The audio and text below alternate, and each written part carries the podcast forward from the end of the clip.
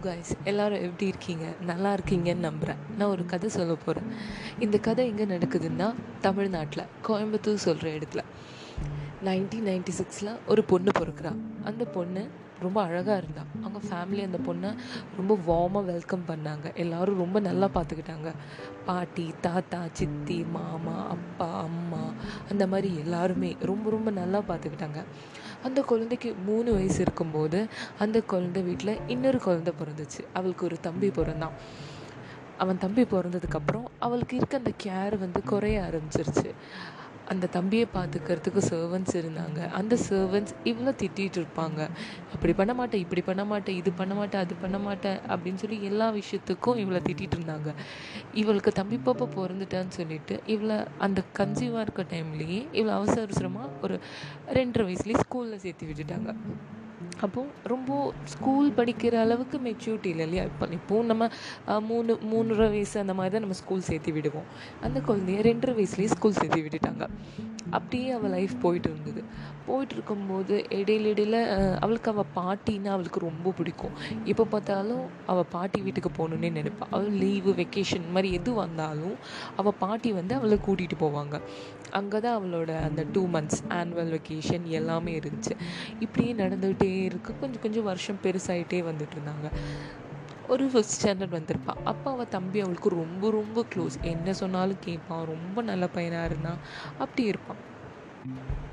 அப்படியே அவள் வாழ்க்கை நல்லா போயிட்டுருக்கும்போது அந்த பொண்ணு அப்படியே பெருசாகி பெருசாகி பெருசாகி ஒரு டென்த் ஸ்டாண்டர்ட் வந்துட்டான் டென்த் ஸ்டாண்டர்ட் வந்தப்போ ரொம்ப ப்ரிப்ரேஷனாக அந்த அவளோட எக்ஸாமுக்கு இப்படி இருக்கணும் அப்படி நல்ல மார்க் வாங்கணும் அந்த மாதிரியெல்லாம். ஆனால் அவங்க அம்மாவுக்கு இவன் வந்து டியூஷன் போக மாட்டான் ஏன்னா ரொம்ப ஏர்லி மார்னிங் டியூஷன்னால இவள் ஏர்லி மார்னிங் டியூஷனுக்கு போக மாட்டான் இவன் சொன்னால் நான் போக மாட்டேன். அவ்வளோ சீக்கிரம் எனக்கு எந்திரிக்க முடியாதுன்னு சொன்னான் ஆனால் இவன் ஃப்ரெண்ட்ஸ் எல்லாருமே அந்த மாதிரி அந்த ஃபைவ் தேர்ட்டிக்கு மார்னிங் ஃபைவ் தேர்ட்டி நம்ம எல்லாருமே டென்த் ஸ்டாண்டர்ட் படிக்கும்போது காலையிலலாம் டியூஷனுக்கெல்லாம் போவோமே மேக்ஸு ஃபிசிக்ஸ் கெமிஸ்ட்ரி அந்த மாதிரி. ஆனால் இவள் போகவே இல்லை. இவளோட ஃப்ரெண்ட்ஸ் எல்லாம் போயிட்டு திரும்பி வரும்போது இவளை பார்த்துட்டு போவாங்க. இதெல்லாம் அவங்க அம்மா நோட்டீஸ் பண்ணாங்க. இப்படி இருந்தால் எப்படி? நீ வந்து டென்த் ஃபெயில் ஆகிடுவ அப்படின்னு சொல்லியிருந்தாங்க. அவங்க அப்பா சொன்னார் சரி பார்க்கலாம் விடு. அவள் தான் இவ்வளோ கான்ஃபிடென்ட்டாக இருக்கால ஃபெயில் ஆனால் அதுக்கப்புறம் பார்த்துக்கலாம் அப்படின்னு சொன்னாங்க. அந்த இருக்க கோவத்தினாலேயே இவ எக்ஸாம்க்கெல்லாம் படிக்காமையே போயிட்டு இருந்தா காலையில் எந்திரிப்பா குளிப்பா ஸ்கூல் பஸ் வரும் எந்திரிச்சு போயிடுவா எக்ஸாம் போயிடுவா எக்ஸாம் எழுதி திரும்பி வந்துடுவா இதே மாதிரி ரொட்டீனாக அவள் லைஃப் போயிட்டு இருந்துச்சு திடீர்னு ரிசல்ட் வர நாள் வந்துருச்சு. ரிசல்ட் வர நாள் வந்தோடனே இவங்க அம்மா சொன்னாங்க நீ ஃபெயில் மட்டும் ஆயிருந்தேன்னா நீ அவ்வளோ தான் உன்னை கண்டிப்பாக ஒரு சிக்கன் விட்டுறவனுக்கு கல்யாணம் பண்ணி கொடுத்துருவேன். அப்படின்னு சொல்லியிருந்தாங்க. அப்போ இவள் பயந்துக்கிட்டே இருந்தா ஐயோ என்னோட லைஃப் அவ்வளோதானா நான் வந்து நல்லா எக்ஸாம் எழுதியிருக்கேன்னா என்னங்கிற அந்த கான்ஃபிடன்ட் லெவலில் இவ்வளோ குறைஞ்சி போயிடுச்சு. அதுக்கப்புறம் இவங்க அம்மா ரிசல்ட் பார்த்துட்டு வந்தாங்க. ரிசல்ட் பார்த்துட்டு வந்துட்டு அவங்க அம்மா சொன்னாங்க நீ வந்து டிஸ்ட்ரிக்ட் ஃபோர்த் வாங்கியிருக்க அப்படின்னு. அவளுக்கு அது தாங்க முடியாத சந்தோஷம். ஆனால் அதை விட அந்த அந்த சந்தோஷம் ரொம்ப நாள் நீடிக்கலை. ஒரு கால் வந்துச்சு. ஒரு காலில் வந்துச்சு. அவங்க அப்பா இறந்துட்டாரு அப்படிங்கிற நியூஸ் அவங்களுக்கு வந்துச்சு.